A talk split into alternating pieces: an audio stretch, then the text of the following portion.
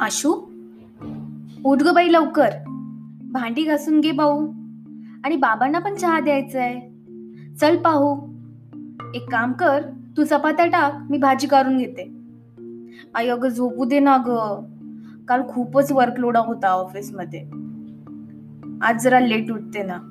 अगं राणी लग्न झाल्यावर जबाबदारी अजून वाढणार. मग कसं सांभाळशील सर्व? आणि दादाला पण नाश्ता बनवून द्यायचा आहे ना? चल बघू उठ बर. राहुल काय बनव रे? थालपीठ चालतील तुला? अरे राजा सर्वांसाठी तेच बनवते आई तुला माहिती आहे ना मी थालपीठ खात नाही. मग कशाला विचारते? आणि त्या आशीला पोहे करायला सांग ना. तसं पण नुसती झोपूनच असते ती. हा प्रसंग बहुतांश मध्यमवर्गीय घरांमध्ये सर्रास घडत असतो. परंतु काही अपवाद नक्कीच असतील. एकाच आईच्या पोटी जन्म घेतलेल्या दोन लेकरांमध्ये हा फरक का असतो? कोणत्या संस्कृतीमध्ये मुलीच्या वाट्याला सुख लिहून ठेवलंय?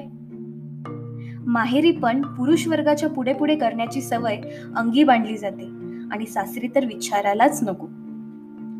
आज जर संपूर्ण भारतात उत्तम स्वयंपाक कुणी करत असेल तर शंभर लोकांमध्ये नव्वद स्त्रिया आहेत आणि दहा पुरुष.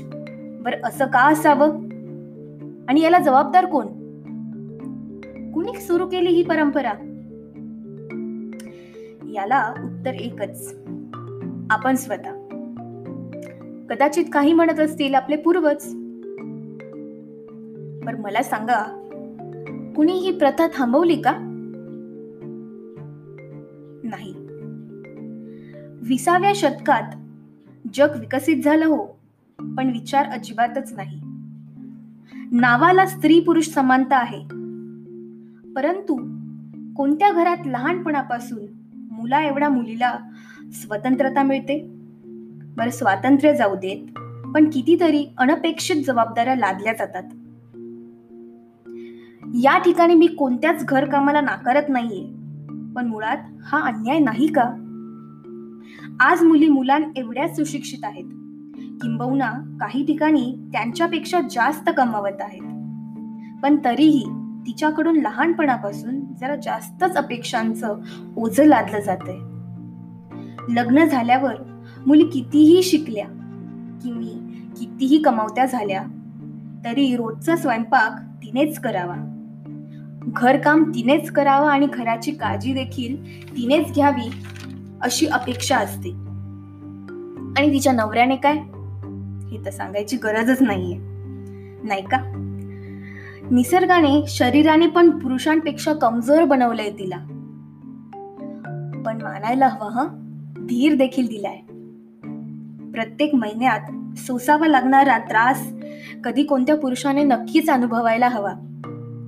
मग कळेल त्यांना की किती अपेक्षेचे ओझे ते नेहमी लादत असतात. अहो स्त्री पुरुष समानता होऊच शकत नाही. कारण स्त्री पुरुषांपेक्षा कित्येक पटीने सक्षम आहे. हे सांगायची मला गरज पडायलाच नको. बरं मुद्दा इथे संपतच नाही हो. मुळे आता तरी बदल घडवायला हवा हे मला नक्की वाटतं. आणि सुरुवात तुमच्यापासून नक्की करा. मुलाला आणि मुलीला समान वर्तवणूक द्या. कुणीच कुणावर अवलंबून नको. स्वावलंबी बनवा. लग्नानंतर जर नवरा बायकोने मिळून घरकाम केलं आणि मिळून पैसा कमवला तर त्यांच्या प्रगतीत नक्कीच वाढ होईल. तो मुलगा आहे त्याने भांडी का घसावी? स्वयंपाक का करावा? असं म्हणणाऱ्या आईंना माझा एकच प्रश्न आहे. तुम्ही मुलींवर अन्याय करत नाही का हो?